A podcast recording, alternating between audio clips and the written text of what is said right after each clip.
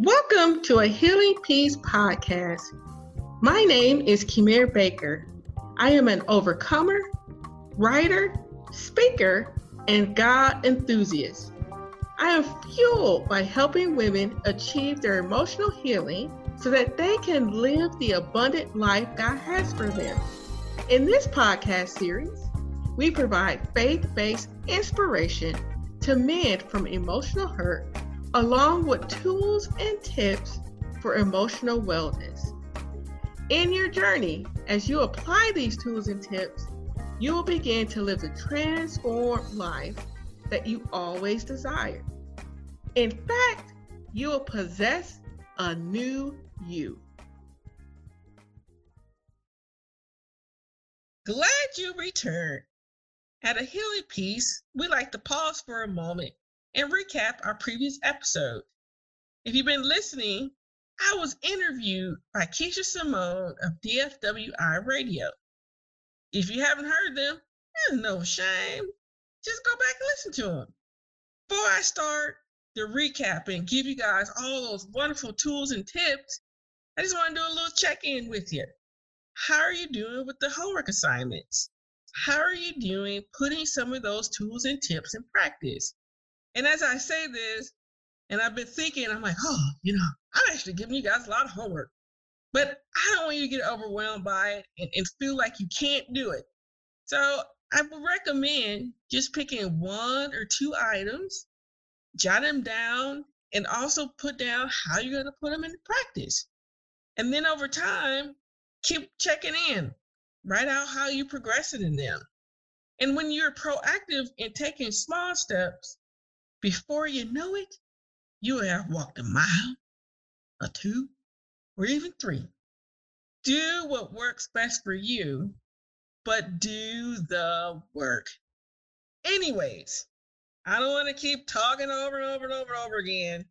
Let's get into our tools and tips from the previous episodes. And as you listen, you may be surprised like, wow, that was a lot of good content. You're right. I'm agreeing with you. Oh, wait, wait. I know I said I'll get started, but I just remembered. I know in the last half of the second interview, I talked about getting in contact with me. If you want to do the same, feel free.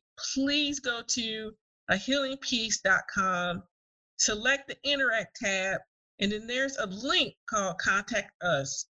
From there, drop us a line and I will surely respond. But no, I can only respond if a valid email address is included. I'll respond via email. Just want to throw that out there. Let's move forward. Tools and tips. Here we go. Diving in. Tip number one shame and guilt have negative consequences in our lives. That's just the reality of it. The first consequence, first consequence is that we can remain trapped in trauma or bad situations. Instead of having the freedom to pursue healthier lifestyles, like emotional and physical self care, those things are healthy lifestyles. But what shame and guilt does, it contributes to reliving pain and trauma over and over again. Why? Okay, I'm trying to break it down. Hopefully, it's not too complicated because sometimes we feel so bad that it becomes difficult to pursue healthier outcomes. It may be, you know, something in your everyday life when you're struggling with doing good for yourself, spending time to take care of yourself. Sometimes you may think, ah, oh, oh no, I'm not supposed to do that. I'm supposed to give to everyone else first. And, and when I think about doing something for me, uh, I feel like I'm being selfish. And, and then there's this web of things that come with it. And so your tip is when you are struggling with doing good for yourself, spend time to identify if shame and guilt are present. Again, do you feel guilty or less of a person when you place your needs first? Are you ashamed of your current situation, thinking that you're less of a person or you're too foolish?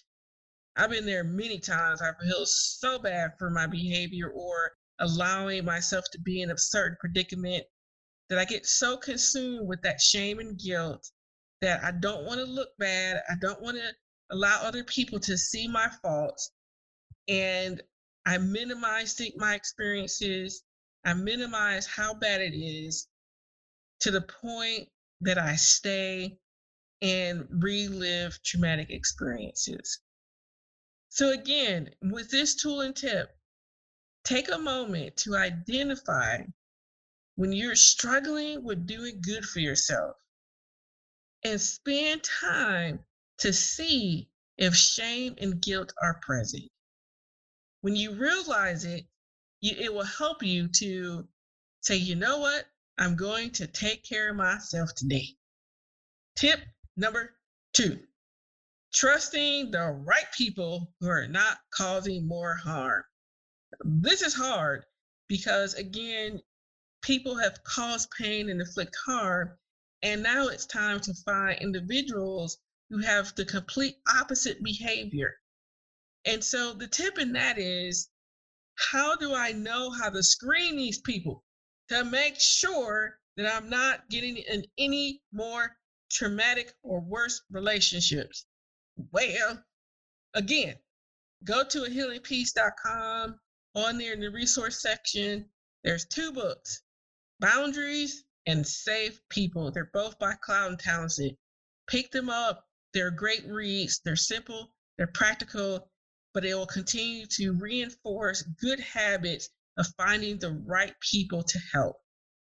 Tip number three, which is actually the first principle in the four principles, which is transformation prayer. Talk to God as if He is right next to you. Allow that conversation time to provide you with clarity about your situation asking for help and courage in that time with God to tackle your situations. Also, keep a journal of what God has brought you out of, as well as those items that He told you no. Spend time and reflect on the things that you've written down to begin to understand the bigger picture. Is God trying to get you to learn something about your character? The next tip is to journal through your disappointments. Identify the areas where you stop pursuing your gifts and talents. Submit these areas of your life back to God by being surrendered to how He wants to manifest them in your life. Remember, remember, and I stress and I encourage this that God always has a purpose.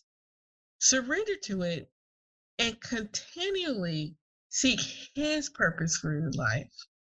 That's where the discipline comes in seeking His face, His will versus our own. And as you embrace your gifts and talents, which is tip number five, even though you may feel disappointed, know that God did not make a mistake in the gifts and talents that He provided you.